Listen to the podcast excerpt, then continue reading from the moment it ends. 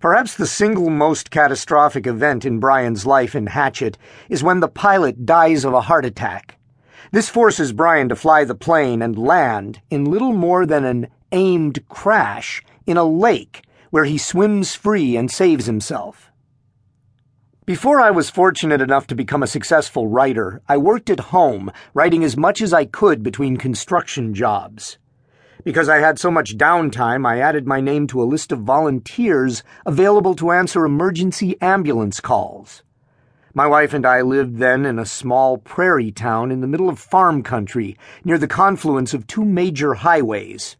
The volunteer service was small, and all we had was one old ambulance donated by a city that had bought new ones. But we were the only service available for thousands of square miles. We answered calls to highway wrecks, farm accidents, poisonings, gunshot accidents, and many, many heart attacks. I would go out on the calls alone or with another man who also worked at home. I saw at least a dozen heart attack victims in the first year. Sadly, most of them were dead before I arrived. The distances we had to cover were so great that we simply could not get there in time to save them.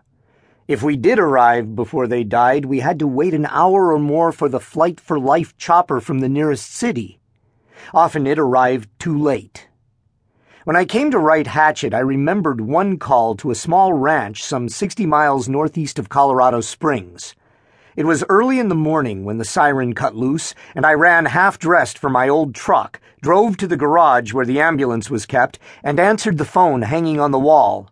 Please come quick a woman said. It's my Harvey. He's having chest pains. She gave me the location of the ranch, and I took off. It should have taken me a full 20 minutes to get there because of the roughness of the gravel roads, but I arrived in 14 by driving like a maniac. It was just getting light as I ran into the house carrying our emergency bag, and I could smell what was happening as soon as I entered the kitchen. The lights were on, and a man of about 50 was sitting at the kitchen table.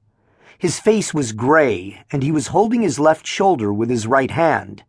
He looked at me and smiled sheepishly, as if to apologize for the inconvenience, and started to say something, but then stopped and looked again at the floor in what soldiers call the thousand yard stare.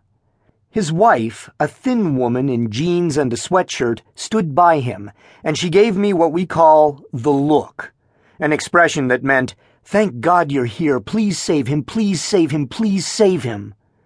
But the smell of methane was very strong, and the gray look was very bad, and as I reached for him to put him on his back, he jolted as if hit by electricity, stiffened in the kitchen chair, and fell sideways to the floor. His eyes looked into mine. Directly into my eyes. Call the hospital and tell them to bring the chopper now, I said, and knelt to help him but he was hit with another jolt that stiffened him, and his eyes opened wide, and the smell grew much stronger, and I knew he was gone. There was, of course, hope. There is always hope. Even when I was called to car accidents and saw children I knew were dead, I would keep working on them because I could not bring myself to accept their death. The hope would not allow it, and I worked on this man now, though the smell came up and the skin grew cold. I kept at the CPR because the woman kept giving me the look, and I could not give up hope.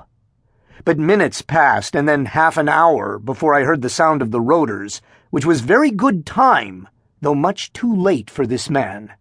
And I kept working on him, though I knew he was dead, and I had seen him die, seen him move from his life into his death.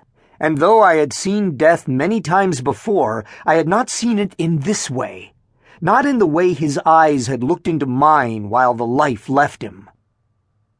Years later, when I came to write Hatchet and the scene where the pilot is dying, I remembered this man of all the men I saw dead from heart attacks and car wrecks and farm accidents.